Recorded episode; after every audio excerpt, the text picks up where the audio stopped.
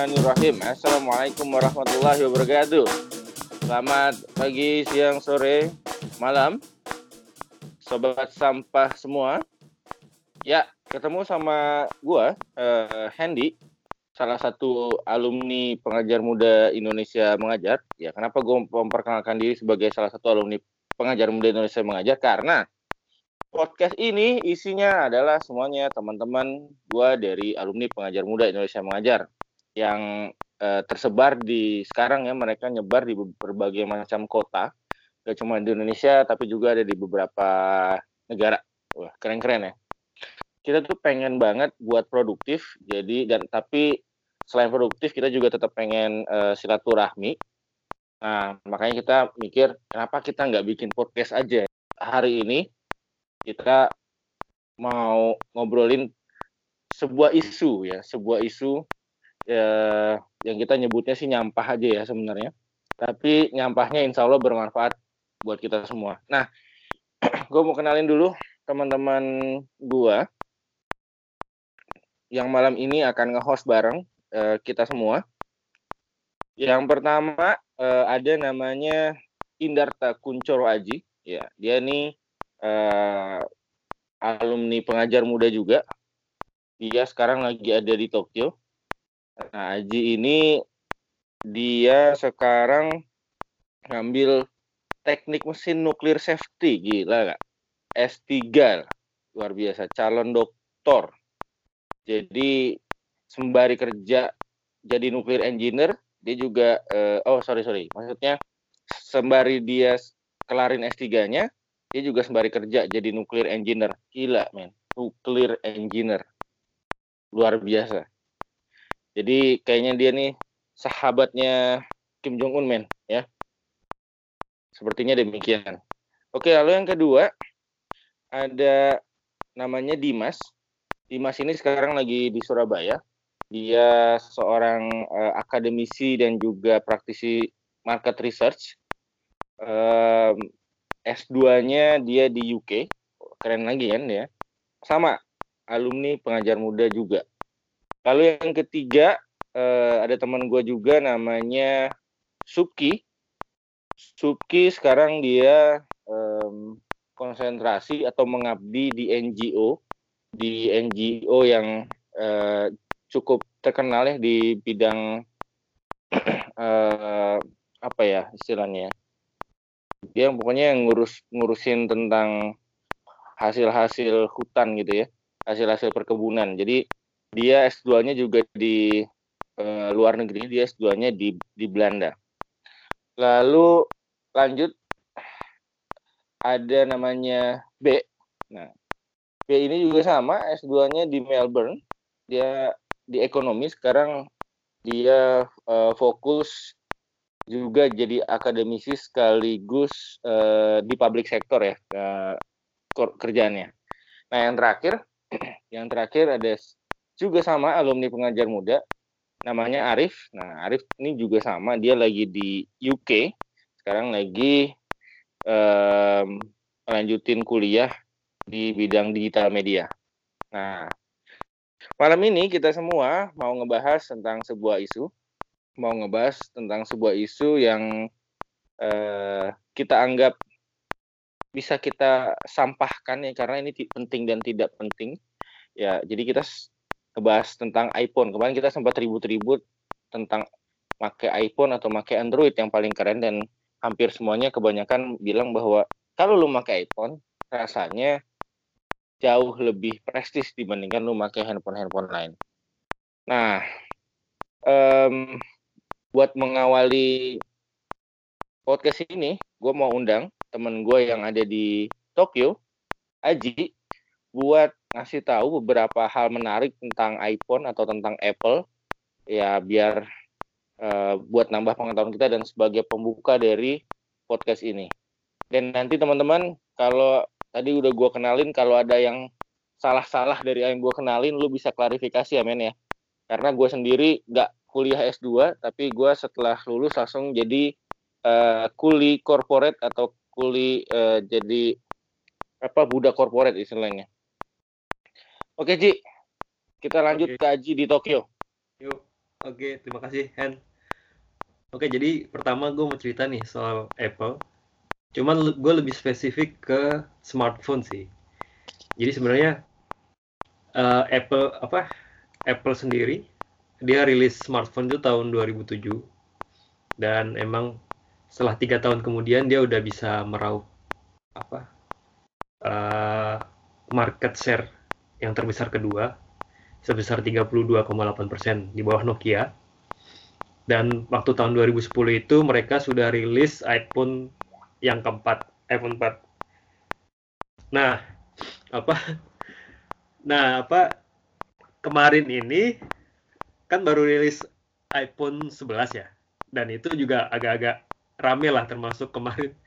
Kalau nggak salah gue nonton di apa baca di baca di apa media online kalau ada yang ketangkep ya just just tip gitu kan ketangkep. Dan kemarin memang di Jepang sendiri mereka baru rilis uh, iPhone 11 bersama dengan mereka punya store baru di di dekat Tokyo Station situ. Dan gue sempat main ke sana dan ngecek uh, gimana sih performa iPhone 11 uh, eh, sebenarnya yang yang menarik di sini sebenarnya uh, iPhone 11 ini uh, mengenal, mengenalkan fitur tentang fotografi sih sebenarnya. Lebih lebih ke arah kamera sih kualitas kamera sih. Kalau fitur-fitur yang lain kayaknya gitu ya sama aja sih dengan dengan Apple sebelumnya. Dan seperti info yang gue dapat juga uh, harga Apple iPhone iPhone 11 yang X Pro paling murah di dunia katanya sih di Jepang itu sekitar uh, 138 ribu yen atau sekitar 16 juta rupiah lah. Dan katanya kalau di Indonesia 25 juta gue nggak tahu tapi kan belum rilis resmi kan di Indonesia cuman mungkin dari orang-orang yang just tip itu kali ya. Itu sih sekilas tentang uh, apa iPhone di di sini dan beberapa informasi sebelumnya. Oke, okay, gue balikin ke lu, Hen. Oke, okay, men. Nah, jadi kalau ngomongin tentang iPhone ini nggak lepas ya bro dari sosok Steve Jobs. Jadi uh, karena dia yang diriin Apple dan dia sendiri yang akhirnya nemuin iPhone. Walaupun dia sempat tahun 2015 dipecat sama perusahaannya sendiri, ya kan? Hmm. Uh, dan akhirnya si nggak lama tapi ya selang dua tahun dia di hire ulang lagi karena ternyata waktu itu Apple sempat anjlok parah. Nah, dan akhirnya ketika si Steve Jobs balik lagi, dia keluar dengan beberapa apa ya inisiatif baru dan akhirnya sekarang iPhone ya jadi salah satu raksasa teknologi di dunia ya. Jadi dia bukan cuma sekedar masalah telekomunikasi tapi juga teknologi. Nah, gue mau bacain sedikit nih tentang analisis SWOT-nya Apple di tahun 2018. Nah, bentar, gue cek dulu ya. Jadi ada yang bikin sebuah research atau kajian tentang Apple SWOT 2019. Ini si bisnis strategi hub. Nah, jadi yang pertama tentang strengths. Oke. Nah, ini teman-teman sambil kita ngobrolin ini, yang mau langsung komen langsung aja ya hajar ya ya pertama tentang strengths Apple strengths internal strategic factor yang pertama dialah si Apple ini globally iconic Apple is one of the most reliable company when it comes to personalized, advanced computers and smart technology device. Ya, jadi ya udah nggak ada yang meragukan lagi ya tentang uh, globally iconic ya si Apple ini ya. Jadi kalau ngomongin tadi personalized advanced computer sama smart teknologi ya iPhone udah kredibilitasnya udah nggak bisa dibantah lagi karena even sampai sebelum dia meninggal si Steve Jobs uh, dia selalu mencoba untuk menuntut bahwa Samsung itu niru plek-plekan iPhone si Android itu naik niru plek-plekan iPhone gitu. Kemudian yang kedua, top teknologi. Jadi Apple was the first to introduce some of the most innovative product. Iya, jelas. Um, ya tadi Aji udah sebutin beberapa hal tentang iPhone 11 dan iPhone salah satu yang paling uh, tidak diragukan lagi teknologi kameranya ya. Yang uh, low lightnya menurut kita luar biasa, sensornya juga keren. Dan simplicity. Yang ketiga brand of choice. Ya, jadi emang pilihan banyak orang. Jadi kalau tadi makanya kita bilang bahwa kalau orang pakai iPhone tuh sebenarnya kayak setiap orang tuh pengen punya iPhone gitu. Cuman mahal men. Terus yang keempat adalah proficient research. Nah, katanya Apple push dedication into its product design. Jadi memang uh, research yang dilakuin sama iPhone ini nggak sembarangan gitu. Jadi ya sesuai dengan kebutuhan customer. Yang kelima, dia punya eh, namanya Liam. Liam tuh recycling robot. Jadi dia punya program sustainability untuk mereuse kembali barang-barangnya dia. Nah, ketika dia mereuse uh, dan dan ini jadi uh, strength dia karena dengan itu dia berhasil untuk menggunakan lagi banyak eh, part-part yang sebelumnya yang yang bisa didaur ulang. Oke, nah yang kedua, eh gimana nih, Strange ya? Ada tanggapan nggak? Lanjut dulu aja sih kalau gue sih. Lanjut dulu. Lanjut dulu. Lanjut dulu semua. Ya, ya, gue sebutin aja semuanya. Lanjut dulu dong. Lanjut. Lanjut dulu. Oke. Nah, lalu kita lanjut ke habis Strange ada weakness-nya. Nah, weakness yang pertama adalah katanya Apple itu atau iPhone itu lack of marketing and promotion. Nah, jadi itu dia katanya Apple has solidified their grounds by establishing loyal customers.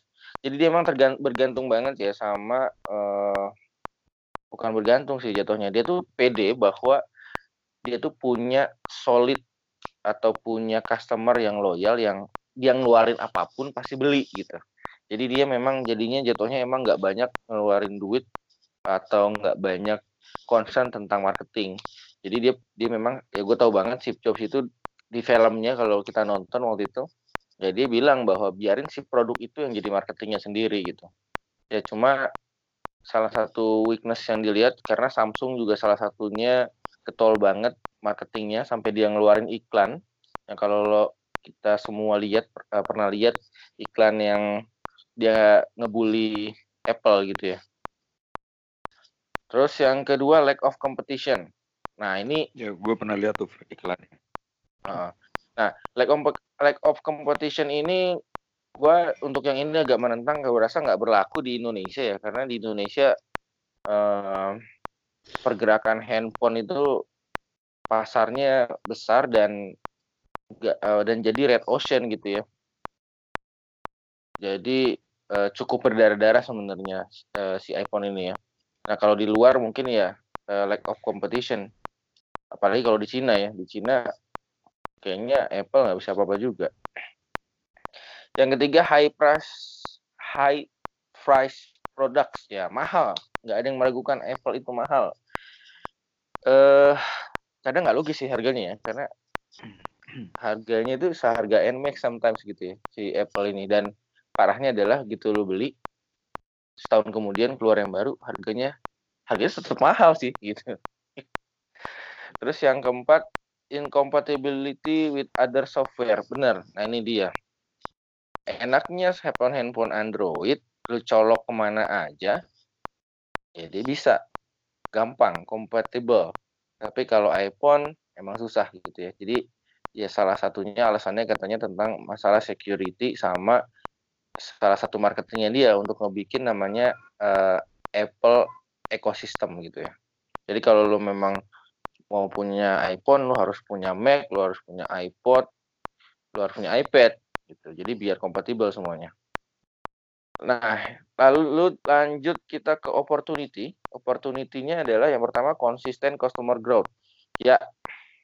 Jadi Apple ini retention rate-nya 92%. Artinya itu dia customer loyalnya tuh banyak Apple fanboy ini luar biasa emang makanya retention rate-nya 92% tingkat membeli kembalinya tuh sampai di angka 92% dan ini untuk sebuah produk dan sebuah perusahaan tuh keren banget ya 92% orang beli lagi gitu.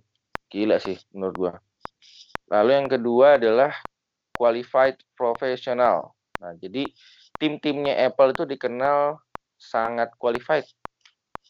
Jadi dipercaya bahwa Apple bisa melanjutkan untuk terus ngembangin opportunity-opportunity yang ada. Walaupun dia sering dibully Apple 20 nanti sepanjang pedang Star Wars or nanti kameranya ada 20 biji yang dari sekarang tiga gitu ya. Tapi gue yakin Apple ke depan bakalan nemuin sesuatu yang beda dari yang lain. Yang ketiga, expansive distribution network. Nah, di Indonesia sendiri Apple udah mulai ngebangun store-store dan itu lumayan banyak. Uh, jadi emang si Apple ini dari Silicon Valley dia mulai lanjut ke banyak negara-negara di uh, di Asia terutama dan Indonesia salah satu uh, pangsa yang sangat besar gitu ya. Lu bayangin handphone 24 juta yang beli banyak banget gitu dan selalu pre-order dan pre-ordernya habis. Yang keempat adalah lack of green technology. Nah, ini gue juga agak bingung nih ini agak bertentangan oh iya karena si Apple ini udah punya si Liam tadi makanya dia punya opportunity lebih besar dibanding yang lain karena yang lain belum mikirin ke situ. Yang lain tuh belum mikir sustainable teknologi. Kalau si Apple dia udah jalan ke sana. Yang kelima smart wearable teknologi. Ya betul. Jadi eh, wearable teknologi smart wearable teknologi ini pasarnya ke depan katanya akan lumayan berkembang gitu. Jadi marketnya itu dari 27 billion jadi 233 billion katanya. Akan double di tahun 2002.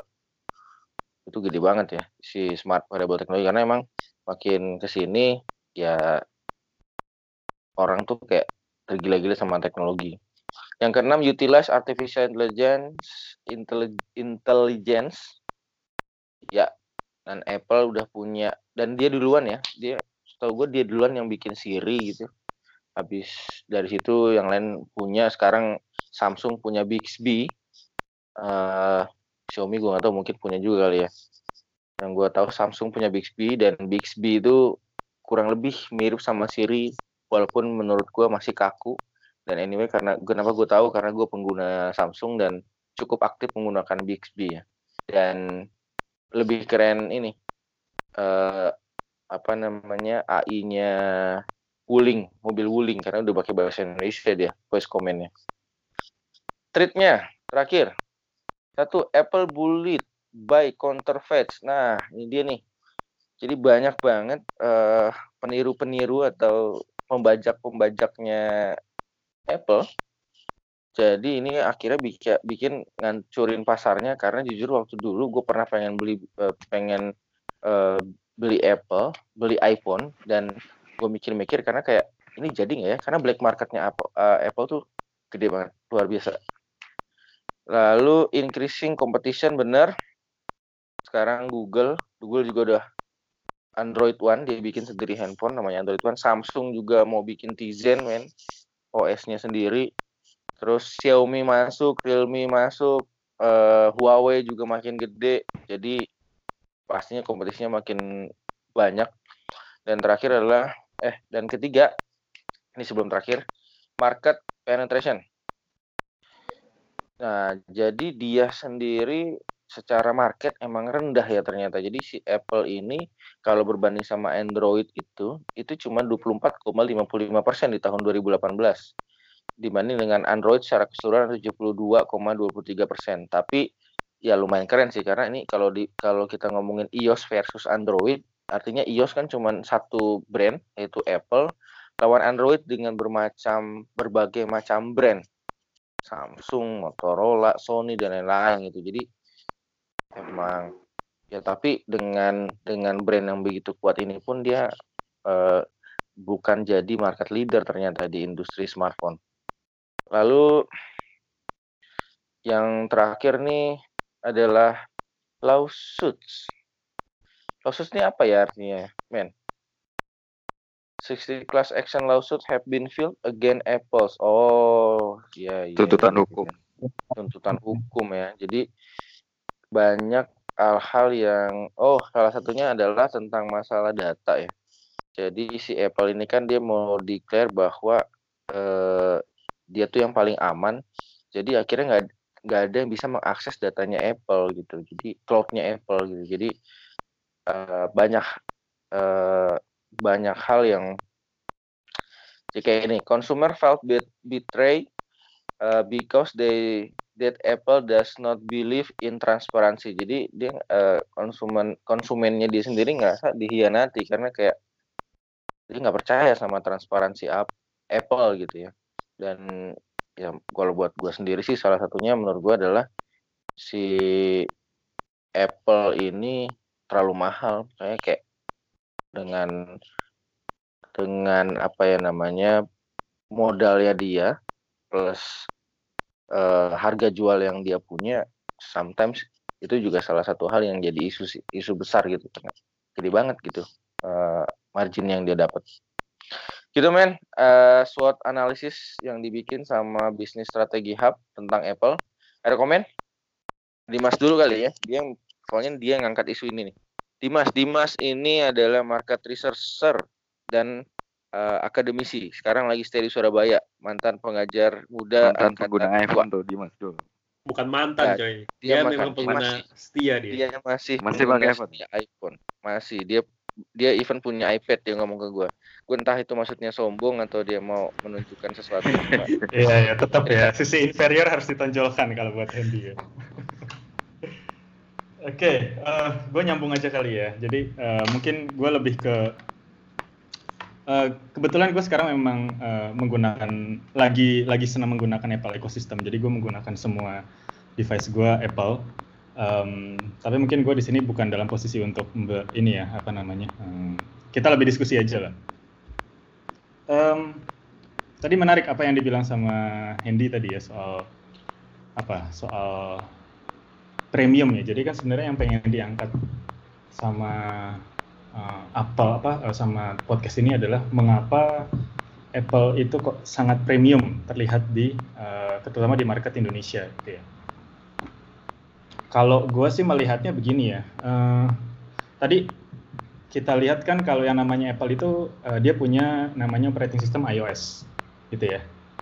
Dan sementara Android itu uh, dia dipakai Android sebagai operating system itu dipakai dari, untuk berbagai macam handset uh, you name it lah mulai dari Samsung, Vivo, Oppo, Realme segala macam gitu ya. Dan itu uh, apa uh, brand-brand tersebut tuh mulai dari yang uh, low end sampai ya high end tuh ada. Mulai dari low end yang misalnya kayak Oppo, Vivo yang atau Samsung J yang uh, dipakai yang cuma seharga satu jutaan gitu ya. Nah, uh, sementara kalau Samsung yang lu tahu sendiri harganya bisa sampai di atas 10 juta. Uh, gue menekankan di sini kenapa premium ya salah satunya adalah masalah exclusivity sebenarnya. Uh, exclusivity-nya dilihatin dari tadi masalah iOS-nya. iOS-nya hanya dipakai sama satu handset. Uh, dari situ uh, exclusivity-nya ini bukan berarti bukan hanya berefek kepada harga saja, tapi berefek juga kepada teknologinya. Jadi kalau kita lihat sendiri, ya gue terutama ya gue karena sebelumnya gue juga pengguna menggunakan Samsung gitu, eh, sorry menggunakan Android gitu ya, gue merasakan bahwa yang namanya iOS tuh stabil banget ya. Jadi uh, karena dia hanya menggunakan uh, satu iOS yang dedicated untuk satu handset uh, dan semuanya terintegrasi ke semua Apple device. Contoh paling simpel adalah kalau lo mau mindahin data, dulu tuh masih zamannya iTunes gitu ya. Sekarang Apple udah punya namanya AirDrop.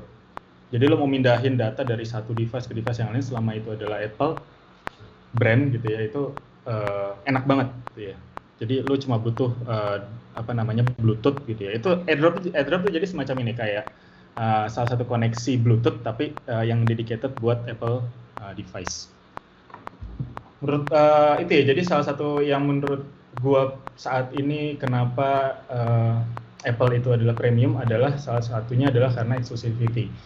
Uh, tentunya juga hal-hal lain juga yang perlu kita lihat juga karena uh, gue melihatnya sih ini apa uh, harga ya dari harga memang kalau tadi yang dibilang kan uh, Apple tuh memang cenderung di, di, di ditaruh di harga middle high, bukan di middle low gitu ya.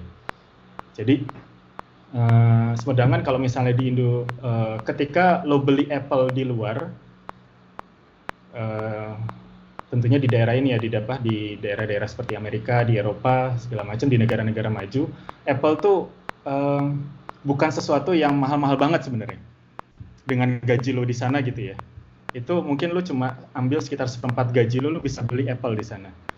Nah dengan konteks yang sama di sini dengan jumlah yang sama lo cuma bisa beli ya sekelas misalnya Vivo, uh, Oppo, bahkan Samsung pun juga sebenarnya bagi buat orang-orang Indonesia buat buat yang flagship ya kalau kita ngomongin flagship phone itu pun juga sebenarnya masih yang mahal juga. Gitu. Jadi menurut gue sih kalau ngomongin soal harga menurut gue relatif gitu ya. Karena itu tergantung dari uh, apa namanya uh, uh, pendapatan sama bagaimana sistem keuangan uh, dalam negeri lo dalam uh, rumah tangga lo mungkin itu dulu kalian ya nanti kita sambung deh nanti kita saling komen satu sama lain deh Aku masuk dong. Ya silakan silakan. Uh, kalau aku sih anu ya, uh, Apple itu kan sejak pertama kali muncul uh, dia kayak mendeklar sebagai barang superior. Kebalikannya kayak sandal jepit, semua orang bisa beli. Kalau Apple masuk ke pasar strategi industrinya memang dia memainkan uh, strategi menjadi barang superior gitu. Yang tidak semua orang beli makanya dia produksinya nggak terlalu banyak nggak masif. Makanya dia pasang harga tinggi gitu loh. Jadi ketika sedikit yang beli tapi uh, dia apa namanya uh, uh, harganya mahal keuntungannya juga besar kan gitu nah terus masalah pemain pasar Apple ini dengan segala macam produknya ya termasuk iPhone yang kita bahas hari ini itu memang brandingnya memang seperti itu. Jadi uh, keberhasilannya si Apple menjadi lima pemain besar, lima pemain besar uh, dunia digital selain Facebook, uh, Amazon, Google. Uh, nah itu Apple memang bisa masuk ke situ. Jadi si si si brandingnya brandingnya Apple ini berhasil di mana-mana. Nah, saya menyoroti juga di bagian user. User ini merasa identitasnya itu menjadi lebih baik ketika dia make produk Apple. Sebagian loh, nggak semuanya. Mungkin si Dimas bisa ngomongin Apple itu lebih stabil iOS-nya. Oke, gitu kan. Uh, atau mungkin kayak aku yang yang punya namanya MacBook atau iMac karena memang performanya lebih bagus. Tapi ada sebagian yang ketika dia foto di cermin, ya, terus ada gambar Apple-nya, dia lebih bangga. Nah, jadi produk Apple ini juga digunakan untuk menaikkan identitas dia gitu. Nah, ini juga bagian dari caranya Apple membranding dirinya sebagai produk yang mahal kayak gitu. Ketika mahal, kamu mau beli monggo, kalau enggak juga nggak apa-apa gitu. Tapi semakin seseorang itu melihat uh, satu buah benda, dia akan terus-terusan terintimidasi kan gitu tuh. Uh, akhirnya mau nggak mau dia nabung, entah ngutang, entah yang gondol anak ewong terus didol, terus akhirnya beli beli apa namanya produk Apple gitu. Jadi ada banyak faktor pastinya kenapa dia si si Apple atau iPhone ini kok premium ya bisa dari sisi uh, apa namanya strategi bisnisnya brandingnya dan yang terakhir dari usernya uh, merasa bahwa iPhone yang dia beli adalah bagian dari identitas yang ingin ditunjukkan kepada halayak yang lain teman-temannya atau saudaranya. Ini gua keren nih. Aku keren banget kalau aku beli iPhone. Lalu dia akan selfie di depan cermin atau dia akan menggunakan itu sebagai properti uh, ketika dia ke mana-mana bangga karena dia pegang iPhone dan seterusnya. Gue sih setuju sama Arif gitu, maksudnya dari sisi merek sendiri, dari sisi brand Apple tuh udah punya value tersendiri gitu. dalam artian uh, untuk beberapa orang yang udah berkecukupan gitu udah nggak mikir lagi berapa harga kan sebenarnya. Tapi seberapa besar sih satu brand bisa meningkatkan uh, identitas gue di mata halayak gitu kan. Efeknya bukan masalah fungsi lagi tapi udah masalah identitas gitu. Loh cuman yang perlu diperhatikan lagi selain masalah uh, uh, value brand atau brand value gue nggak tahu bahasa Inggrisnya yang benar yang mana. Ntar dikoreksi aja. Yang kedua itu adalah uh, Apple ini bisa membangun ekosistem gitu gitu kan. Maksudnya uh, dia bikin teknologi tapi ekosistemnya juga dibangun secara revolusioner. Dan itu selalu jadi trendsetter gitu loh. Dan itu selalu membuat usernya itu mendapatkan sesuatu yang lebih. Salah satu contohnya pertama kali bikin ada, ada Apple dia terus langsung bikin uh, Apple Music kan. Itu nolong banget pangsa pasarnya uh, musik digital di Amerika pada waktu itu yang merosot karena banyak pembajakan. Si Steve Jobs itu merevolusi merevolusi gimana caranya artis itu bisa menjual musiknya ke para pendengarnya gitu itu nolong banget gitu dan itu bisa dijual melalui pertama kali melalui iPhone terus ada iPod terus ada yang lain-lain gitu kan yang kedua Instagram. Sebelum Instagram dibuat eh dibeli sama Facebook, itu kan sebenarnya dedicated buat Apple gitu loh. Orang tuh kad, percaya atau enggak, pertama kali beli iPhone itu ada yang gara-gara gue pengen pakai filternya Instagram yang pada waktu itu nggak common man gitu okay, okay. itu kan terus sekarang ada AirDrop. Itu enak banget karena gue pakai iPhone sama pakai iPad. Jadi kalau ada misalnya dokumen gue butuh sesuatu yang lebih besar gue pindah dari iPhone gue pengen lihat lebih jelas langsung gue airdropin ke iPad. Gue pakai pen Apple Pencil meskipun masih seri satu karena gue suka gambar itu rasanya beda banget sama stylus yang lain maksudnya untuk yang uh, tidak didedika dedikasikan untuk gambar aja ya. Kayak misalnya punya Samsung atau stilusnya Huawei gitu stilus bawaannya lah. Itu beda banget rasanya emang untuk gambar goresannya terus software software pendukungnya itu meskipun sama-sama mungkin pakai Procreate untuk gambar rasanya di Eiffel tuh beda gitu loh. Halusnya tuh sangat beda. Terus dulu gue pernah nyoba bikin video ada satu software yang namanya Filmic Pro itu memang dedikasi buat uh, Apple gitu loh.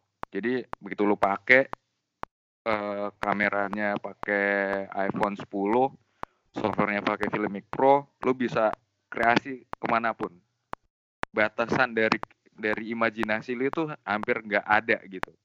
Dan lu sangat-sangat puas dengan hasil yang dikeluarkan gitu kan. Dan sekarang kemudian eh, iPhone 11 dengan tiga kameranya sebenarnya Huawei itu udah merilis duluan dengan HP kerjasama Leica dengan empat kamera tapi itu tidak menjadi tren gitu karena sebenarnya Huawei itu mengikuti apa yang dilakukan oleh iPhone 10 dengan dua kamera. Dia buat dengan empat kamera. Tapi ya biasa-biasa aja gitu kan. Karena tidak ada sesuatu yang benar-benar user experience itu beda gitu. Itu aja sih menurut gue kenapa itu bisa jadi eksklusif banget. Di sisi lain kalau masalah data emang iya sih kekurangannya Apple tuh eh, lagi-lagi masalah data privasi ya. Kita emang sejauh mana sih keamanan data gue itu bisa terjamin? Karena uh, gue bisa bayar iCloud tiap bulan langganan tapi sebenarnya jangan-jangan mungkin 10 tahun ke depan gitu data gue bisa bocor dan segala macam bisa disalahgunakan oleh orang internet level sendiri gitu dan kita nggak punya klausul yang jelas untuk mempertahankan data privasi kita ke depan gitu kan itu sih kalau menurut gue Oke, yang lain ada yang mau masuk? Suki? Aku, saya, aku, aku pengen nanggapi. Uh, oke, oke, oke. Fenomena si iTunes waktu pertama kali muncul ya, itu memang beneran uh, uh, memikirkan dari hulu sampai ke hilir. Itu kuatnya Betul. Apple dengan segala macam varian produknya itu kayak gitu. Ke berapa uh, pertemuan pertama di di kuliahku ya uh, awal Oktober itu dibahas tentang bagaimana strateginya si Apple ini meluncurkan iTunes dengan eh, perangkatnya. Jadi bayangkan ketika kamu menjual sebuah produk, eh, kita ilustrasikan mobil lah ya, bukan hanya mobilnya, tapi juga pom bensinnya, bukan hanya spare partnya, pom bensinnya, olinya dan seterusnya. Nah mungkin eh, mirip-mirip kayak gitu. Dan ini eh, sebagian orang menganggap itu itu menolong musisi, sebagian orang lagi menganggap itu salah satu caranya Apple membuat pasarnya. Bedanya dengan produk lain yang dia eh, intervensi di sebuah pasar yang ada. Kalau Apple dia create, dia membuat menciptakan pasar di editing video. Sekarang Final Cut Pro itu yang bersaing ketat dengan Adobe Premiere. Nah, ngapain saya bikin eh, video lewat Premiere yang ribet? Apalagi eh, sekarang banyak otomasi gitu kan. Dengan Final Cut Pro tinggal nambahin plugin plugin plugin beres jalan kayak gitu. Menurutku itu. Terus eh, kalau sebuah produk sudah menjadi kata kerja nah itu tandanya si produk ini sudah brandingnya udah kuat. Tadi si B nyebut airdropping itu sudah jadi kata kerja coy. Kayak kita nyebut digojekin aja nah itu berarti brandingnya udah udah benar-benar masuk ke dalam hati jantung taimu barang airdropping itu bagian dari kata kerja itu tadi. Mas, Ah, Mas. ada Kira-kira kira-kira ada ilmunya ya. Luar Aduh. biasa ada ilmunya lebih kita. lebih Rame, lebih rame. kasih Ya. le- lebih kasih pencerahan lah ya ganti dulu, ganti dulu. ya. Jangan. Eh, gue mau ke Suki, boleh Tapi nggak? emang Suki, itu. Suki, Oke, Eh, sup, sup, sup. boleh, boleh. Suki lo, Suki lo, Suki, Suki. Kalau gue sih ngeliatnya gini sih, eh, semua yang dikatain dua orang itu bener gitu ya. Cuma beyond beyond itu ya, di luar itu sebenarnya lebih ke bukan cuma bukan cuma teknologinya atau marketingnya, tapi lebih ke strategi kebudayaan gue. Sampai sampai Asik. naik ke strategi kebudayaan gitu loh. Jadi bukan cuma dia bikin ekosistem aja, tapi bagaimana orang, bagaimana kita itu berinteraksi sama ekosistem itu di- dibikin sama dia SOP-nya gitu loh. Sampai airdropping lo bisa mindahin data ke sa- ke sana kemari, airdropping aja. Itu kan sebuah strategi kebudayaan gitu loh sampai sampai segitunya gitu. Eh gue sih itu aja sih po- poinnya. Jadi eh, menariknya adalah di situ dan itu pertama. Kedua adalah dia pionir di mana pun ya. Eh, semua teknologi dia eh, bukan semua teknologi tapi fitur-fitur yang yang interaktif di situ itu pionir. Jadi eh, abis itu eh, orang ngikutin dia. Nah, itu beda beda urusan. Dia dia dia jadi jadi jadi leader dan pionir di situ. Dan plus dipikirkan juga strategi kebudayaannya gimana dan semua berhubungan sama teknologi gimana. Itu sih kalau gue. Lanjut, lanjut. Mantap, ada yang mau nanggapin lagi? Lanjut, gua gua gua kita nyampe lagi. J, J. sebenarnya Nah, gue gue mau nambahin dari sisi di luar dari hal yang disampaikan tadi ya. Gue sebagai engineer bagaimana sih gue ngelihat Apple itu? Sebenarnya kalau kita sendiri sih biasanya untuk produk-produk Apple sendiri itu kita nggak terlalu nggak terlalu apa ya maksudnya kita nggak terlalu pingin pakai Apple lah untuk untuk coding karena kita lebih banyak coding kan dan memang forum-forum itu biasanya kita coding pakai produk-produk apa Linux lah. Itu untuk untuk ini ya untuk Mac dan lain-lain. Cuman kalau pengalaman gue sendiri eh, iPhone ini emang cukup membantu sih. Tapi tidak untuk pekerjaan gue ya untuk hidup aja sih untuk gaya hidup aja.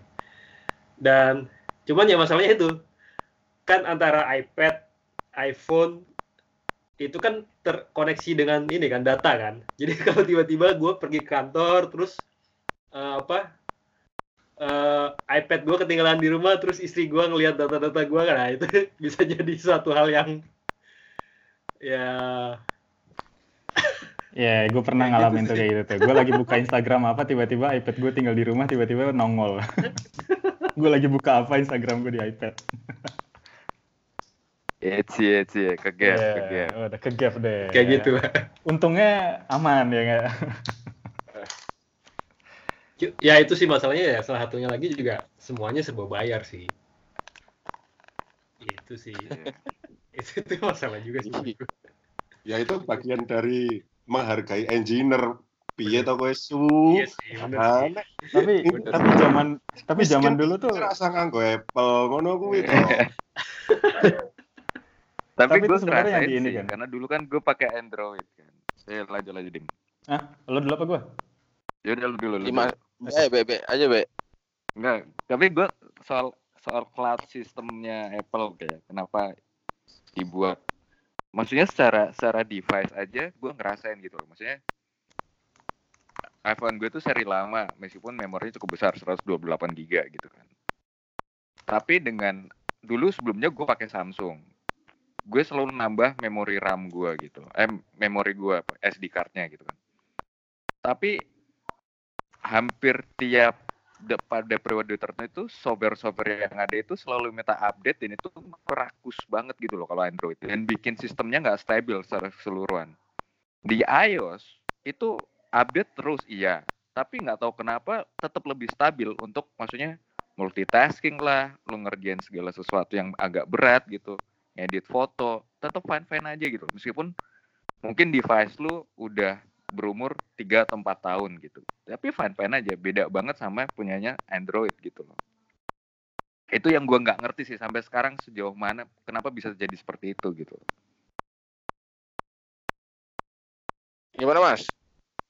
Gua komen dikit aja sih soal berbayar itu ya. Jadi itu juga sebenarnya kan yang sempat di eh, walaupun ini bukan keluar dari eh, Apple-nya sendiri ya, tapi zaman zaman tahun sekitar tahun 2010-an tuh yang namanya jailbreaking itu kan ini banget ya, apa eh, cukup masif ya. Iya, iya. Karena waktu itu kan yang namanya apa eh, aplikasi yang dijual di Apple tuh kan semuanya serba dijual dan eh, waktu itu yang namanya credit card eh, ownership itu kan masih belum semasif sekarang kan. Apply eh, credit card kan dulu kan eh, susahnya minta ampun gitu ya. Dan untuk membeli eh, aplikasi-aplikasi yang ada di iTunes kan harus lu harus punya yang namanya credit card di sana. Jadi tapi sekarang sih kayaknya ini ya.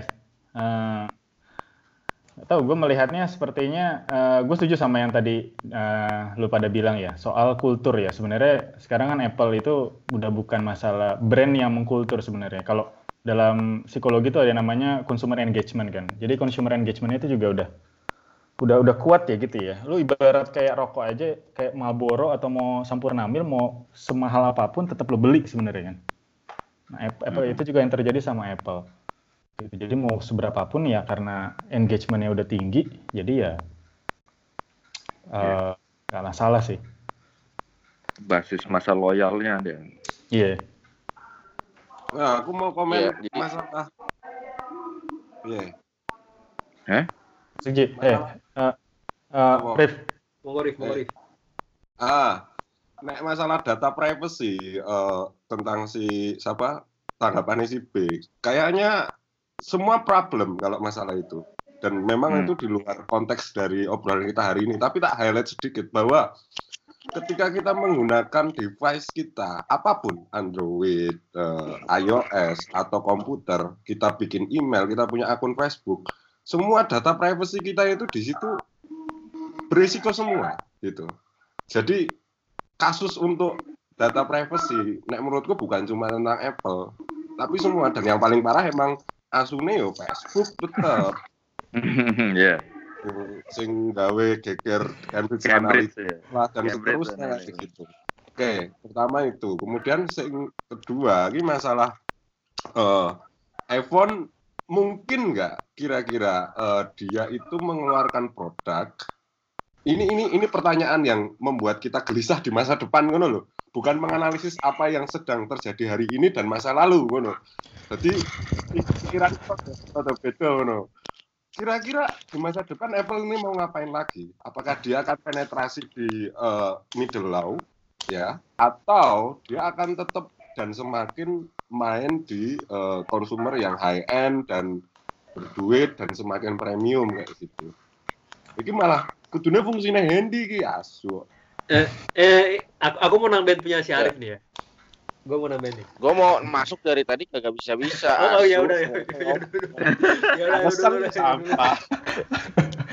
masukin. Eh, eh, Masukin, masukin. Enggak, gini. Jadi eh ada hal menarik ketika si Simon Sinek ya, dia yang nemuin uh, dia yang nulis buku Starting with Why. Dia cerita tentang apa sih bedanya uh, nih, nih lanjutin dari pertanyaan Arif ya Apple mau ngapain ya apa sih bedanya gitu ya uh, tentang uh, Apple mau ngapain lagi ke depannya nah ini si sebenarnya bilang gini apa bedanya perusahaan-perusahaan yang ada yang yang yang biasa-biasa aja dengan si Apple ini nah kalau perusahaan-perusahaan yang B aja, yang biasa aja kayak perusahaan-perusahaan teknologi saingannya Apple yang bukan Apple, mereka itu kalau meeting 90% itu isinya adalah ngomongin kompetitornya. Jadi ngomongin eh, kompetitor ngapain, kita harus ngapain gitu. Nah, beda sama Apple. Apple itu 90% meetingnya, presentasinya itu isinya adalah ngomongin tentang awal apa yang bisa kita bikin untuk bisa bermanfaat untuk orang banyak. Jadi 90% kata si Simosinaki bilang 90% presentasinya orang-orang Apple termasuk Microsoft ya isinya adalah mikirin kita nih mau ngapain lagi nih biar berguna buat orang banyak itu yang ngebedain menurut gua adalah Apple ke depan gua rasa nggak akan nurunin kelasnya. Ke middle ke too low. Satu kedua gue yakin Apple nih ke depan bakal punya sesuatu yang baru nggak akan nggak akan mati gitu. Walaupun harus gue akuin setelah Steve Jobs meninggal sekarang uh, inovasinya gue ngerasa agak stagnan gitu ya. Cuman ya gue sih yakin uh, ke depan dengan dengan engineer-engineer yang dia punya ya Apple bakal ngeluarin sesuatu. Kalau ditanya ditanya bakalan seperti apa dan kayak gimana, ya gue sendiri nggak bakalan bisa nebak dan gue harap gue nggak bisa nebak karena kalau sampai gue bisa nebak berarti Apple cupu gitu. Masa bisa ditebak sama gue gitu yang nggak ngerti. Hmm. Keren ya gue, eh? Asik asik. ya. Jadi jadi sebenarnya uh, dalam waktu 10 tahun terakhir ini uh, semua teknologi elektronik ini udah mulai ngarah ke uh, apa? ke aplikasi untuk kesehatan sih, alat-alat kesehatan sih. Hmm. Jadi sebenarnya Apple juga sekarang dia sedang mengarah ke sana. Walaupun sebenarnya di HP HP HP apa di iPhone dan dan iWatch itu kan mereka udah ada aplikasi untuk cek kesehatan, lu tidur berapa jam sehari, terus sehari jalan berapa langkah dan lain-lain kan. Dan itu sekarang Apple udah uh, rilis produk itu ukurannya kecil kayak cincin gitu ya. Gue lupa. Kemarin gue cek sih waktu di itu. Dan harganya nggak terlalu mahal. Itu semacam ada sensor untuk ngedetek aktivitas lu sehari-hari uh, terkait dengan ini sih fisik kesehatan lu sih. Dan nggak cuma Apple jadi jadi emang banyak banyak perusahaan-perusahaan instrumen elektronik kayak gitu emang udah udah mulai ke arah sana. Salah satunya Philips sih itu sih. Itu bakalan jadi salah satu tren terbaru uh, uh, di masa depan. Cuman nggak tahu Apple akan seperti apa. Cuman kalau seandainya masalah uh, penetrasi pasar ya karena kita bukan orang Apple mungkin nggak tahu. Cuman meraba-raba sih sepertinya mereka akan tetap main di uh, high class ya, premium class. Yeah. karena kalau dia harus dia mau coba penetrasi ke pasar bawah itu effortnya lebih besar dan ya. mereka harus saingan dengan uh, produk-produk hmm. yang udah eksis lainnya sih kayak gitu sih. Gue nambahin sepakat, ya? Sepakat ya silakan. Ngomong, ngomong. oh mau lo dulu apa gue be? Nambahin. Ya lo dulu aja. Uh, sob mau duluan? Yo, oke oke duluan duluan. Habis duluan. ya yeah. Uh, gue gue ini ya gue nambahin juga sama yang tadi teman-teman lo pada uh, jelasin soal sebenarnya mau ke arah mana sih sebenarnya Apple. Uh, kalau gue bilang sih sebenarnya Apple itu uh, dia tuh benar-benar hati-hati banget dalam melakukan consumer research-nya ya. Jadi uh, kalau dulu di antara uh, teman-teman praktisi research agency itu sangat jarang yang mendapatkan uh, project dari Apple gitu ya. Sementara kalau misalnya dari kompetitor tuh lumayan banyak gitu ya. Jadi memang mereka tuh uh, untuk melakukan risetnya consumer needs-nya tuh ya. Untuk gimana caranya supaya uncover the needs of uh, their consumers tuh benar-benar mereka pikirin. Kalau perhatiin juga kan uh, beberapa ap- eh, fitur-fitur dalam smartphone yang memang sudah ada eh, beberapa tahun terakhir itu kan baru diaplikasikan di iPhone di beberapa seri-seri terbarunya. Contoh misalnya kayak eh, soal eh, AI gitu ya atau soal face recognition gitu ya. Apple yang pertama kali melakukan soal eh, Face ID, ya kan. Padahal sebenarnya teknologi itu tuh sudah ada beberapa tahun sebelumnya. Jadi tadi yang si eh, Arif kalau nggak salah yang bilang ya. Jadi sebenarnya eh, apa? Oh, bukan Hendy. Hendy tadi bilang kan apa yang bisa dilakukan sama Apple supaya bisa lebih berguna. Jadi dengan teknologi fitur yang sebenarnya sekarang udah mendunia, itu harus diintegrasikan dengan eh, karakteristik iOS, karakteristik apa yang dimiliki sama iOS yang itu bisa membuat fitur itu terlihat simple dan terlihat fungsional buat eh, banyak orang. Jadi eh, itu sebenarnya yang dilakukan sama Apple tuh menurut gue sih seperti itu ya. Jadi mereka hati-hati banget. Apakah mereka akan ke apa ke middle low? Sebenarnya Apple sudah pernah melakukan itu dengan series 5C-nya sebenarnya. Kalau ingat sebelum 6 keluar mereka kan ngeluarin eh kalau nggak salah waktu 6 keluar ya, eh, dia ngeluarin varian 5C. Jadi eh, varian di mana yang eh, casing belakangnya itu yang plastik.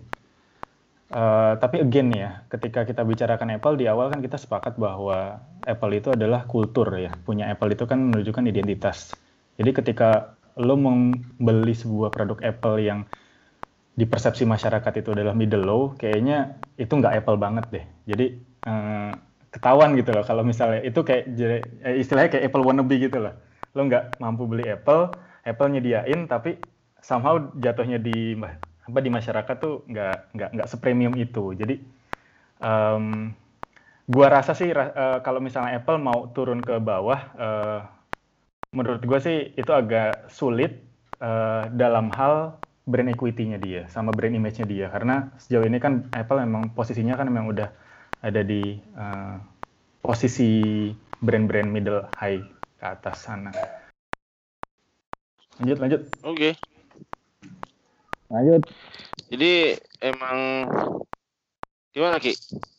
Mau lanjut nggak Pak? Ya. Enggak. Kalau kalau kalau gue sih nambahin sih, nambahin dikit ya. Eh kalau gue sih ngelihatnya gini, bener gitu kan. Research Apple tuh lambat gitu ya. Gue bilang bisa gue bilang lambat. Cukup hati-hati kalau bilang Dimas. Tapi kita juga harus lihat gitu, tren riset sekarang misalnya Lean dan segala macam kan dia cukup cepat yang penting keluar, cepat yang penting keluar kan gitu kan. Nah, kita ya, Apple juga harus keluar ya. Iya, boleh lah. Yang nggak segitunya, Hen. Jadi lu bilang boleh tadi. Iya, rombongan bapak-bapak ya. Yo, jadi eh, apa? Tren uh, teknologi yang lain gitu kan. Yang penting fitur baru keluar baru, fitur baru keluar baru. Nah, uh, kita harus lihat juga gitu. Uh, Apple nggak nggak bisa dia juga harus perlu melakukan inovasi terhadap culture research dia gitu kan yang mana uh, kelihatan gitu kelihatan kalau sekarang ya handphone handphone yang lain pun punya fitur yang sama walaupun ya walaupun tidak tidak sefanatik fanboynya Apple gitu misalnya tapi aku ngelihatnya uh, itu bisa jadi momentum momentum Apple untuk bisa jadi jatuh gitu loh ke, ke depan kalau dia nggak ngubah kultur risetnya dia gitu. Gue nggak tahu ya apakah itu jatuh atau enggak, tapi gue ngelihatnya itu perlu dirubah gitu. Kalau kalau gue ngelihatnya ya, karena karena kulturnya seperti itu kan gitu. Kalau gue ngelihatnya gitu, itu sih uh, kalau gue ngelihatnya, uh, gue ngelihat misalnya uh, misalnya sudah sudah uh, Android sudah ada folding phone dan lain-lain dan lain-lain. Mungkin Apple sudah ada, tapi dia nggak belum ngeluarin gitu. Nah, jangan sampai Apple itu kehabisan momentum momentum kayak gitu gitu kan. Dulu menangnya Apple itu menang di momentum gitu kan. Sekarang kita nggak tahu gitu kan. Gitu aja sih. Ya. Lanjut. Siapa lagi nih yang mau ngomong? Jadi kalau gue gue mau coba ngomong tentang gue tidak suka iPhone man. eh, ini kita bukan dalam posisi suka atau nggak suka, men. Ya, yeah. kita kan bahas brand. Cuma, cuma ngebahas doang. Objektif aja, coy. Biasa kita bahas brand Nivea misalnya gitu kan. Karena menurut gua gini ya pertama ya. Ini ini pendapat gua ya. Eh, oke, kalau di Android itu kelas tertingginya memang kan Samsung ya. Kalau di Europe tuh atau Amerika HTC nggak boleh ya. Nah, eh, jadi gue juga nggak mau sekarang make handphone selain Samsung dan gue juga pun kalau Samsung gue pakainya pasti yang Galaxy S series atau yang Note series gitu. Karena emang tadi identitas gitu. Dan Samsung itu kan memang Android ya, gue bilang Android tuh menang di masalah customize. eh gampang digunain menurut gue gitu ya, salah satunya gitu dan Open dan lebih source. famili dan lebih familiar dengan dengan orang kebanyakan gitu. Sama aplikasinya jauh lebih banyak. Jadi kalau lu ada aplikasi biasanya tuh larinya ke Android dulu sekarang gitu. Update-update larinya ke Android dulu sekarang sebelum ke Apple gitu. Dan lebih murah. Kalau Apple kan apa-apa bayar, men. iTunes-nya bayar. Padahal kita ada Spotify udah bayar gitu, iTunes-nya bayar lagi gitu. Dan menurut gua sometimes too much gitu. Terus kayak tadi masalah kompatibel bikin ekosistem lain-lain. Kalau harga MacBook cuman seharga Acer sih yang biasa-biasa aja so oke ya. Harga MacBook itu gila maksud gua gak ada yang murah kayaknya. Gue punya iPod sayang Bukan, satu hal sebenarnya bukan gak ada yang murah coy. Lu aja yang miskin coy. cuman emang eh gue sendiri emang gimana ya salah satu hal yang paling menarik dari iPhone itu adalah banyak aplikasi-aplikasi yang menurut gue sangat berguna gitu kayak aplikasi editing video itu eh apa namanya i apa iMovie itu ya Hmm. Ya, Ah, iMovie itu menurut gua udah cukup mewakili lu bayangin Windows bawaannya cuma Windows Movie Maker men Hmm. Ah, si Sampah. itu sampah itu Sampah. sampah gitu tapi tapi untuk untuk untuk seorang desainer emang eh, produk Apple emang memang paling Ya. power, powerful kan. Iya. ya Nah, gue nambahin tuh di situ tuh iMovie even ketika lo di Apple eh sorry di iPhone pun bukan di Mac ya, lo bisa bikin video dari iPhone gitu ya dengan iMovie lo itu. Iya. jadi kalau Ya. urusan multimedia memang Apple sangat eh, apa ya komprehensif dalam melayani dan itu bukan hanya software, hardware-nya pun sangat sangat Stabil. sangat stabil dan tough gitu loh. Dihajar dengan berbagai macam kerjaan itu sangat sangat kuat. Nah, itu mengapa saya beli MacBook hand. Jadi Lo iPhone karena anda kaya bukan Jangan nih. nanti Di sini banyak, aku- banyak aku beli iPhone. di sini. Oh iya sorry, kita beda kurs. aku aku kan di kantor pakai iMac kan, terus aku sendiri pakai MacBook. Itu buat urusan multimedia dari urusan desain, editing foto, video, bikin apa klip, eh, film pendek itu sangat sangat sangat recommended. Dan memang Apple memang Hmm. meskipun versinya Supi risetnya agak lambat tapi memang hati-hatinya luar biasa. Even sampai ke tipografi bayangke jadi font yang dibikin ditanam di iPhone Mac itu semuanya nek menurutku well gitu loh jadi Iya. pantas itu harganya bagi sobat miskin itu mahal gitu wajar Iya. daripada kamu nyicil Innova mending mending kamu beli Mac atau beli iPhone kan Iya. Tapi itu yang gue tapi gini rasain sih, sih. tapi yang lucu itu kan di Indonesia nih kita ngedit foto pakai i- MacBook lah kan terus ngeprintnya di toko apa toko ngeprint foto itu Snappy. mereka pakai Windows Snappy, Oh, snappy. iya. Yo. masalah juga di situ tuh ya nggak usah dicetak loh Tapi menurut gue emang positioning dari produk Apple itu memang dikhususkan untuk orang-orang yang lebih suka seni. Karena Steve Jobs sendiri kan dulu backgroundnya emang di kuliahnya kaligrafi kan dia, hmm. Gitu. oh di kaligrafi ya berarti dia bisa Kaligrafi men, dia ngambil ini ya terus ngambil mana tuh kaligrafi. Kaligrafi, tipografi kan gitu-gitu. diangkat. Makanya Minernya kali ya. Mm-mm, jadi dia seneng banget masalah desain gitu kan. Hmm. Dan itu emang personalitinya kebawa sampai ke produk-produknya gitu. Hmm. Dan salah satu itu salah satu keunggulan produk Apple. Kekurangannya adalah untuk produk Office, terus untuk hitung-hitungan kayak program Excel itu Microsoft lebih jago gitu loh. Yes.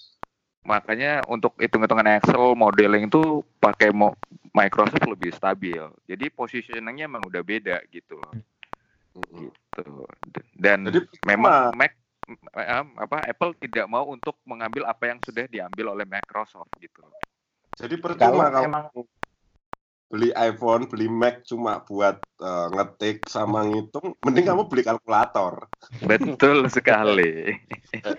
kalau ka- kalau kalau gue ingat itu dari dulu yang percetakan itu kan dia Macintosh gitu kan. Memang positioningnya di situ emang jauh sebelum Iya, benar. sebelum iPhone, iPod dan lain-lain ya. Gue ingat itu nyeting dulu itu pakai Macintosh lo bayangin ya enggak?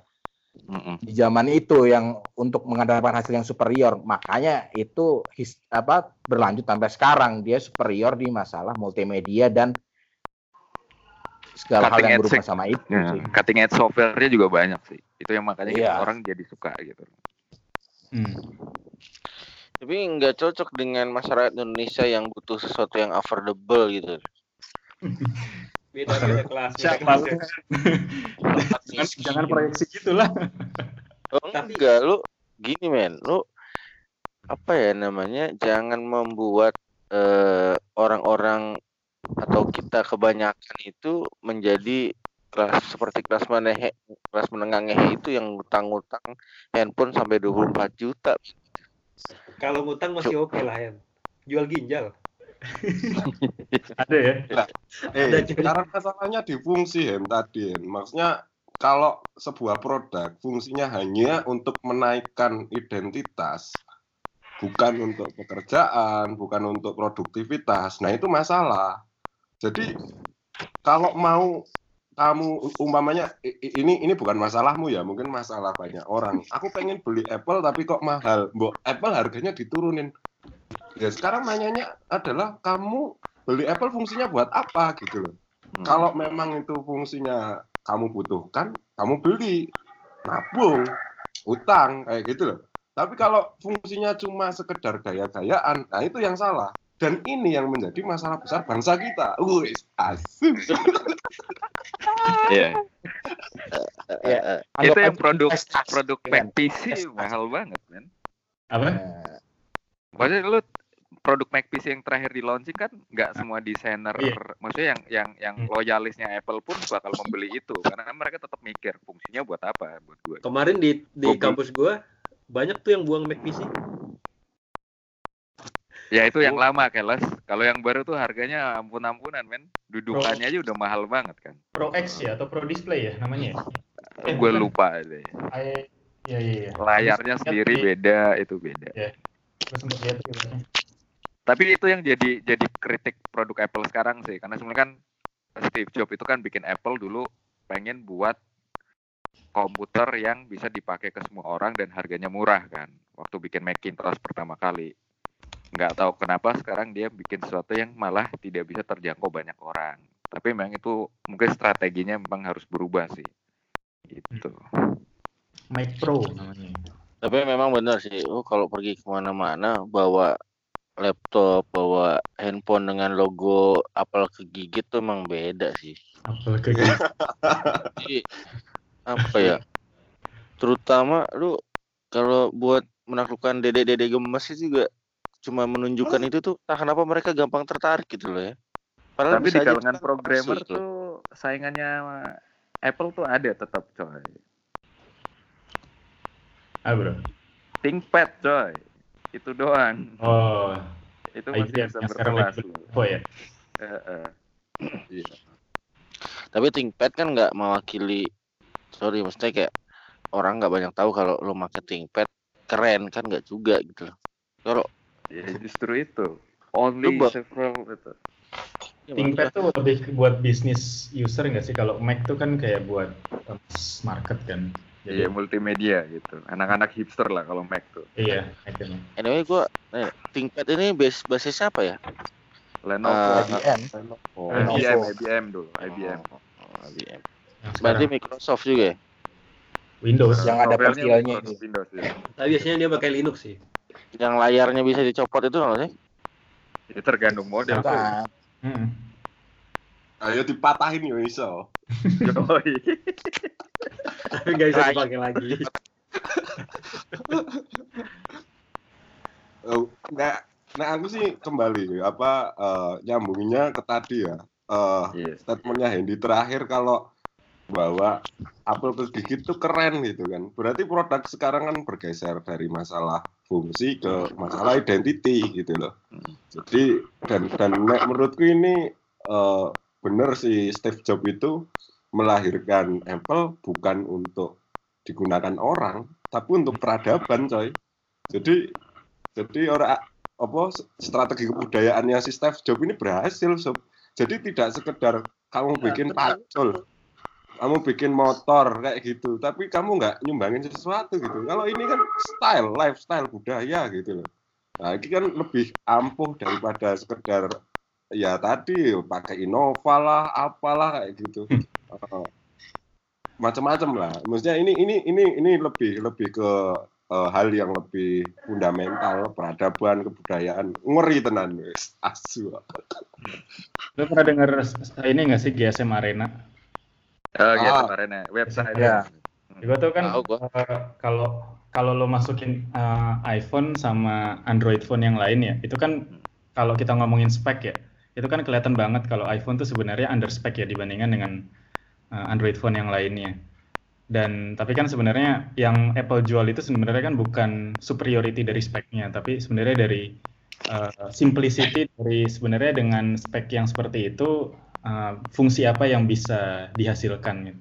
Dan itu sebenarnya yang digarap sama menurut gue ya dari segi advertisingnya, nama dari segi bagaimana mereka mempersuade eh, current user sama eh, potensial user. Jadi kalau misalnya lu lihat eh, apa namanya websitenya gitu ya, misalnya website eh, apple.com gitu ya, lu buka iPhone gitu ya, atau apa pun eh, produk eh, Apple di sana, di situ kan dijelasin banget mengenai speknya dan mengenai fiturnya, fiturnya bisa apa aja, apa yang bisa lo lakukan di sana, bagaimana efisiensinya, durability-nya, sustainability-nya seperti apa.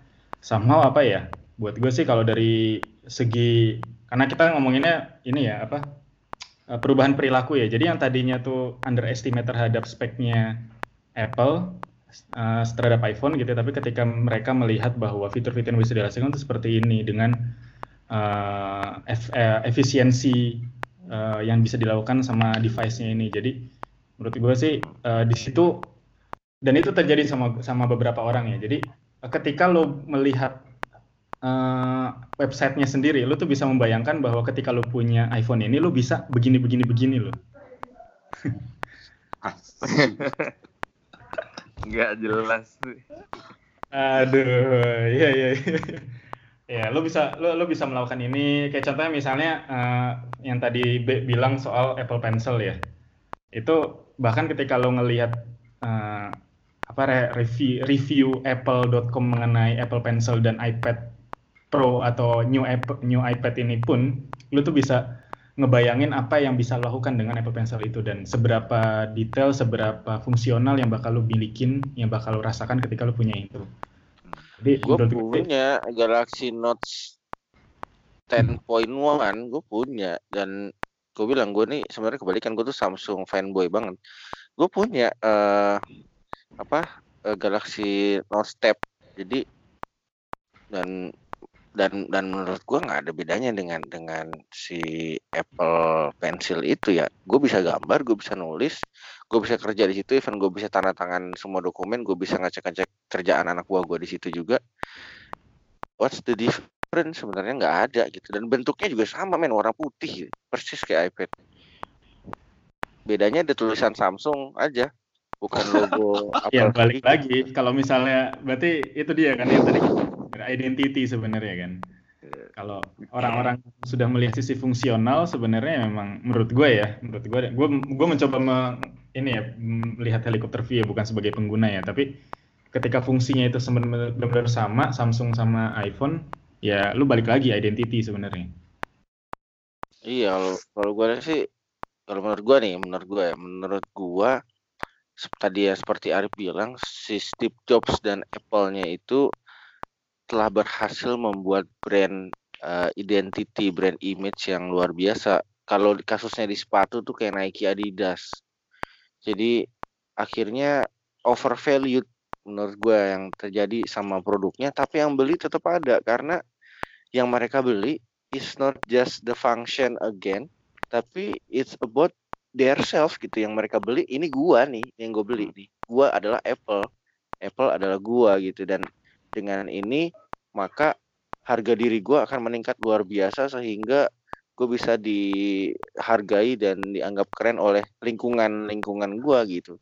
Termasuk kalau gue mau ngegebet cewek gue bawa iPhone akan jauh lebih mudah kayaknya. Gitu.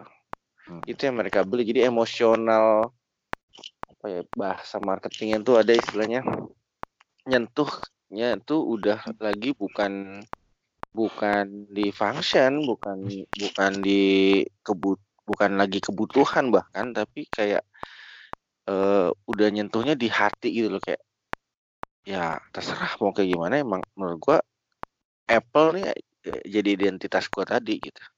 Dari situ lahir loyalty sebenarnya kan. Yeah. Iya men, retention rate 92% perusahaan mana yang bisa kayak gitu? 92% retention rate. Gua Tapi, kerja di balapan retention rate-nya cuma 6%. Tapi memang balik lagi sih. Marketer sama branding uh, strategis memang arahnya ke sana sih kalau gue lihat sih. Memang ketika once brand lo itu bisa dipersif secara emosional itu mereka udah udah sukses ya secara branding ya karena mau brand mau brand atau produk lo itu sejelek apa lo akan tetap loyal di sana ya ini untuk cashnya sebenarnya nggak cuma cuma Apple ya. Apple kebetulan di di di segmentasi uh, smartphone atau uh, laptop dan semacamnya ya. Tapi kalau segmentasi kayak sneakers kita punya Nike punya Adidas lu kalau di minuman lu punya Coca-Cola gitu kan. Kalau lu di sereal lu punya Quaker Oats atau lu punyanya Coco Crunch dan kalau di Indonesia lu ready to drink susu murni itu nggak ada yang ngalahin beer brand gitu kan. Gue gue gue mau komen nih. Masuk Ji. Masuk Ji. Nah gue baru cek nih. Ternyata top 10 mobil brand market share tahun 2019 itu kan paling gede Samsung kan 31 persen. Ya. Apple hmm. nomor 2 23 persen. Dan kalau gua ngelihat produk mobil apa uh, handphone Apple kan sebenarnya dia ngejar ngejar ke arah desain dan lain-lain kan cuman produk-produk Apple yang sebelumnya itu iPhone ya sorry itu kameranya jelek-jelek coy dibandingin dengan Samsung justru baru baru yang ini aja yang iPhone iPhone 10 ya itu udah mulai bagus Sebenarnya dari iPhone 7 udah bagus, sih. Hmm. hmm. Dari 7 udah bagus. Iya, gua nggak tahu apakah itu dia memang hati-hati soal itu atau dia memang terlambat gitu. Karena Samsung sebenarnya salah satu yang menarik di Samsung itu kualitas kameranya oke banget sih. Kalau kualitas kamera paling bagus Nikon atau Canon coy. Jadi gini loh, nek menurutku ya fungsi kamera atau atau kualitas visual dalam sebuah HP itu tidak menjadi fungsi utama. Oke. Okay? Nah, itu yang kemudian dijadikan bahan marketing sama orang-orang uh, perusahaan uh, perusahaan-perusahaan kayak Apple dan seterusnya karena mereka itu nggak jualan fungsi komunikasi lagi. Oke. Okay? Sudah sudah masuk toh. Jadi itu yeah. dibuat sebuah uh, komoditas untuk kepentingan visual karena semua tren arahnya menuju ke visual di sosial media kebutuhan hmm. sosial medianya Instagram ya. foto video akhirnya mereka yang dijual bukan masalah fungsi komunikasi ini bisa 4G Allah orang orang gagas karena sekarang wifi di mana-mana padahal kan fungsinya HP kan untuk komunikasi kan Nah, jadi itu itu memang ya ya di, dikomodifikasi yeah. supaya barangnya laku. Nah, okay. aku aku mau nambahin lagi nih bahwa produk tadi kan ada ada apa sudah menyentuh brand sudah menyentuh sisi emosi itu udah berhasil versinya Dimas. Yang lebih parah kadang-kadang kita nggak sadar kalau kita itu jadi fans fandom itu sudah sudah mengarah ke hal yang berbeda lagi. Coba kita kita geser dari eh, apa bahasanya si siapa? Henry kan Samsung fanboy. Itu udah udah fans itu. Nah kalau sudah fandomity itu udah buta sama seperti kemarin kamu fansnya Jokowi fansnya Prabowo. Sekarang Prabowo sama Jokowi ah enggak. Aku sengit sama Jokowi kok. Gitu kan. Terus terusan nah sama. Kalau kamu fansnya Apple apa pun yang dikeluarkan Apple adalah keren. Yang tidak dikeluar yang yang dikeluarkan oleh yang lain itu jelek. Nah akhirnya muncul polari, polarisasi bahwa Apple itu keren non Apple itu jelek itu fan fandomnya sudah masuk ke situ. Itu lebih dari sekedar eh, emosional bro. Lebih dari itu. Itu kayak ideologi akhirnya. Bahwa Itu agamamu adalah Apple Ya. se- seperti Canon sama Nikon kan? Ah, ini kan agamamu Canon agamamu Samsung agamamu Apple dan seterusnya kayak gitu. Itu sudah masuk Tapi- ke fandom Itu maksudnya tapi, tapi, itu. Sorry bro, gue pakai Leica ya. enggak, Oh, tapi gini ya, Sombong. Tapi gini ya, maksudnya ya. Eh, oke lah, kalau tadi ngomongin tentang sisi fanboy, mau- tapi men, khusus untuk Apple dalam dunia smartphone itu semuanya kayaknya sepakat, lu pakai iPhone tuh keren men, nggak cuman fanboynya, menurut gua. Jadi semua sepakat kalau eh, lu megang sesuatu dengan logo Apple kegigit itu, itu lu prestis lu naik, lu berasa lebih ganteng aja gitu kayaknya. Hmm. Karena pertama emang harganya mahal, jadi orang yang bisa beli itu tuh kesannya kalau lu nggak memang lu punya duit atau lu Lu jual simpen ginjal. kan gitu loh. Hmm. enggak loh pas ada launching produk Apple umpamanya Apple dijual mulai tanggal 10 kok antriannya sampai beribu-ribu orang nah itu kan lalu diberitakan di mana-mana itu kan proses dramatisasinya kan dari situ toh lalu orang melihat mengira bahwa ketika saya mendapat produk ini saya akan ikutan dan seterusnya gitu loh jadi eh, konstruksi konstruksi dramatisasi terus apa namanya fans tadi dan seterusnya itu dibentuk lewat seperti itu benar. Tapi emang Apple, ada gitu. Jadi Apple jadi itu ya lanjut Hen. nggak jadi berarti gue menarik sebuah kesimpulan bahwa tim marketingnya Apple ini yang keren menurut gue. ayo KPI keren Keren. Nggak Hah? gini loh. Hmm, Eh, untuk sebuah brand, gue sih nanggepin punya lu dulu yang tadi ya statement bahwa Apple itu sama dengan Nike dan Adidas. Satu sisi ya, ya tapi menurut gue ada yang berbeda dengan produk-produk eh, yang bermerek kayak Nike, Adidas ataupun Coca-Cola. Apple ini kalau lu lihat sejarahnya itu personifikasinya kenceng banget ke Steve Jobs. Orangnya pemberontak banget. Dan Hmm. logo Apple digigit itu sebenarnya itu adalah logo sisi pemberontakannya si Steve Jobs dalam mendukung si Alan Turing. Oh, iya, Alan iya. Turing ini kan eh, ilmuwan yang bikin Ya. eh, komputer, Komputer. komputer, Komputer. kan. Ya. Ya. Dia itu homoseks gitu loh. Dan Hmm. mati karena makan apel beracun sebagai perwujudan Hmm. diri bahwa Ya. gua gua homoseks gue bangga gitu loh. Kalau lu mau gue jadi orang yang katakanlah normal berdasarkan standar pada waktu itu, mending gue mati makan apel. Dan akhirnya itu dibawa terus ke semua produk jadi trendsetter lah, mengubah tatanan lah gitu loh. Makanya gue agak ini sih.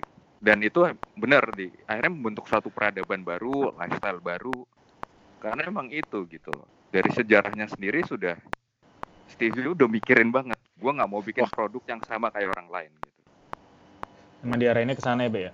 Ah, Ya walaupun sorry tuh saya semenjak dia meninggal ya, gua ngerasa sekarang Apple nih Itulah. inovasi. iya. Itu yang agak ribet sekarang sih sama Apple. Iya. Bayangin lu ngeluarin kamera tiga biji, sama dengan Samsung gue juga kameranya 5 biji bahkan ya. di belakang tiga di depan dua tapi bentuk masih enak dilihat ini loh bentuknya udah kayak cacar air men Iya. Tapi tetap mahal dan banyak yang beli gitu kan. enggak tapi memang gini dia mau mau mengulangi kesuksesan headset warna putihnya si iPod Oh iya. Kan semua orang bel, apa membuat berlomba-lomba agar headset tidak terlihat dengan dengan bikin warna hitam dan semakin simpel si iPhone ngeluarin warna putih bisa kelihatan. Dan ternyata itu keren. Nah mungkin dia mau pakai formula yang sama di kamera tiga biji mau nonton nih lihat gitu Kalau gue sih, gue masuk ya. Hmm. Kalau gue sih melihatnya sih gini, sekarang eh, nanggapin omongannya Arif tadi juga. Sebenarnya kalau sekarang yang namanya handphone gitu ya, sekarang tuh trennya tuh bukan ke communication device sebenarnya. Jadi eh, lebih bukan ke lebih ke live device sebenarnya ya. Jadi menurut gue sih eh, apa iPhone atau Apple itu salah satu brand yang memulai produk yang memulai eh, pengintegrasian ya dari mulai dari apa eh, efisiensi dari iOS-nya itu yang kemudian diintegrasikan dengan Apple Watch ya kan. Terus eh, dan device-device yang lainnya. Dan eh, ketika kita balik lagi ke iPhone trennya sekarang adalah tren eh, sosial media. Orang-orang di mana-mana pasti kan eh, ber- ber- ber- berinteraksi dengan sosial media dan gaming sekarang kan. dan salah satu fitur yang paling menolong banget saat ini adalah fitur kamera dan menurut gue sih kamera sekarang tuh ya yang namanya taking photos tuh itu udah kayak bukan lagi lifestyle tapi memang kebutuhan yang memang di eh, harus dimiliki di setiap kegiatan lo sehari-hari gitu. Makanya itu yang di di di di kalau bahasanya Arif tadi dikomoditaskan dalam sebuah communication device yang sekarang mengarahnya ke live device sebenarnya. Oke. Jadi kita lanjut ke closing statement dulu ya. Udah lumayan panjang, kita coba closing statement masing-masing kita tentang kenapa Apple dianggap premium oleh banyak orang. Mulai dari Aji lu, Ji. Aji ke belakang cuy. Oh, kita dari Supki dulu deh, Supki, Supki. Astagfirullah.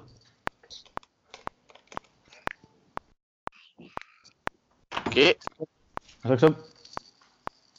Orang. Sorry, gue masih mute, masih mute. Iya. Aku blok. Mukanya udah kayak orang giting Kalau gitu. Eh kalau kalau kalau dari gue ya tadi kenapa premium? Ya karena sobat miskin membuat sobat miskin semakin menjerit gitu aja. Jiwa miskin gue menjerit gitu. Dan tadi lagi statement gue adalah dan itu menjadi sebuah kebudayaan. Udah itu aja.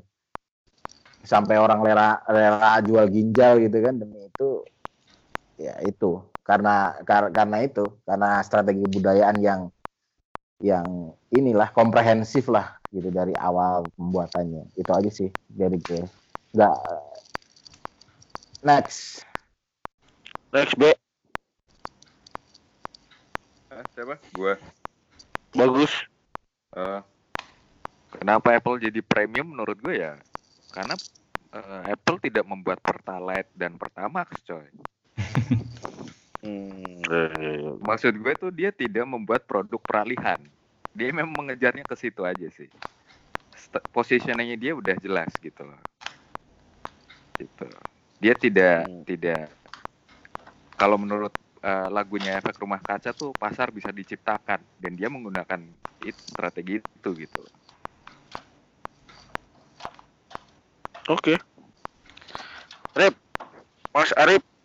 Ah, bahwa Apple itu bisa menciptakan eh, pasarnya, lalu dia menjadi sebuah identitas bagi pasar yang diciptakan ini.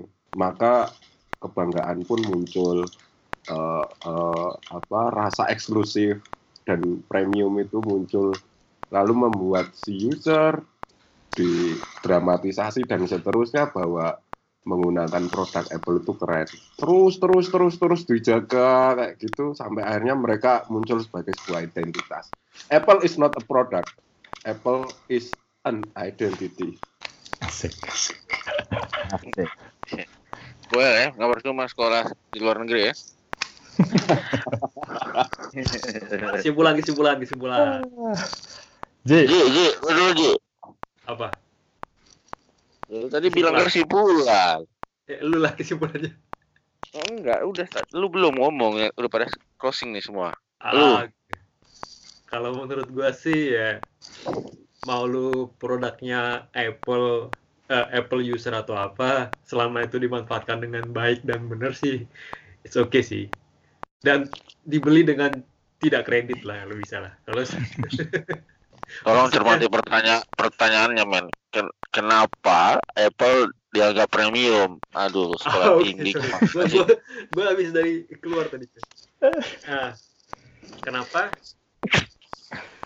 Kenapa Apple dianggap premium? Ya karena memang itu sih produk-produknya emang eh, dari desainnya sendiri sih udah kelihatan itu eksklusif sih menurut gua. Dan dengan dengan fitur-fitur yang dia milikin itu emang membuat dia memang benar-benar premium sih. Itu aja sih gua gak, gak terlalu lebih nggak tahu terlalu lebih banyak soal itu. Tapi ya itulah yang bisa gua kasih tahu, yang bisa gua share.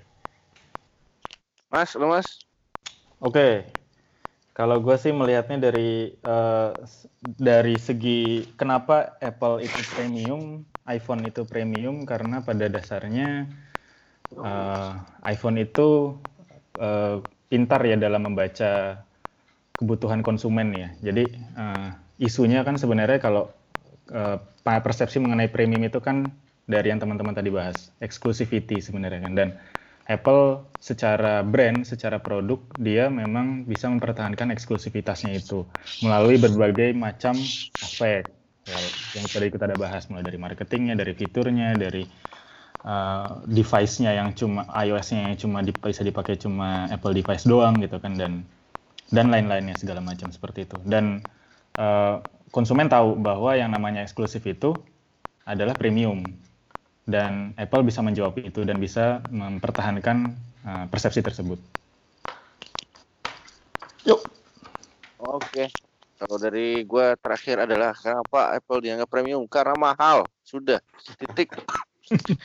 Jadi ketika lu make orang-orang akan lihat anjir nih orang kaya karena bisa beli iPhone.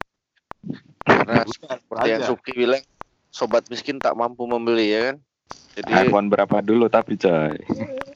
iPhone 11 10 XXX gitu loh. Iya, kalau lu belinya iPhone 3 apa 4 ya sama aja tepat. Anjir, tiga ya. Belum, even belum yang 3GS gitu ya. Yoi. Tapi udah nggak Kayaknya bisa nggak- update lagi lu. Udah nggak ada kayaknya. Sekarang iPhone 10 berapaan sih? Nggak Sekitar tahu kalau yang ini. 10 ya. 10 doang. 10 tuh kayaknya sekitar 8 deh. 8 apa 7 gitu. 8 Nggak lah. Mali di mana lu beli iPhone 10 8 juta 11 sini coy. Wah. 11 Eh, 13. Ya kalau lo beli di Apple Store ya sekitar segitu lah. 13. 13. Oke. Masih 14 15 juta setahu gue iPhone X ya. Oke teman-teman, itu tadi obrolan kita eh, atau nyampah-nyampah kita tentang iPhone, tentang Apple juga sih sebenarnya, yang ngelebar ke mana-mana. Ya karena emang tujuan kita emang mau nyampah, kita punya eh, pikiran-pikiran yang banyak gitu ya, rutinitas-rutinitas yang banyak dan kita butuh nyampah dan kali ini kita nyampah tentang iPhone. Em, ya sedikit banyak sebenarnya kita research tentang apa yang kita omongin tadi cuma balik lagi ke teman-teman kalau memang eh, teman-teman semua punya jawaban-jawaban yang beda sama kita it's okay bagusnya sih di sharing ke kita jawaban-jawaban teman-teman semua tapi kalau memang menurut teman-teman jawaban-jawaban kita cukup oke so please dengerin eh, podcast kita di episode-episode berikutnya Semoga bermanfaat, berguna eh, bagi nusa dan bangsa, karena eh, slogan kami adalah eh, sekali nyampah seumur hidup menginspirasi ya teman-teman ya. Oke itu aja dari podcast nyampah sampah. Eh, dengerin kita terus eh, di episode-episode berikutnya kita kita bahas. Yang pasti kita akan coba dengan cara riset menurut ilmu kami seadanya dan juga pendapat-pendapat kami sambil kita nyampah bareng-bareng. Eh, thank you semua eh, and see you again. Thank you. Wassalamualaikum warahmatullahi wabarakatuh.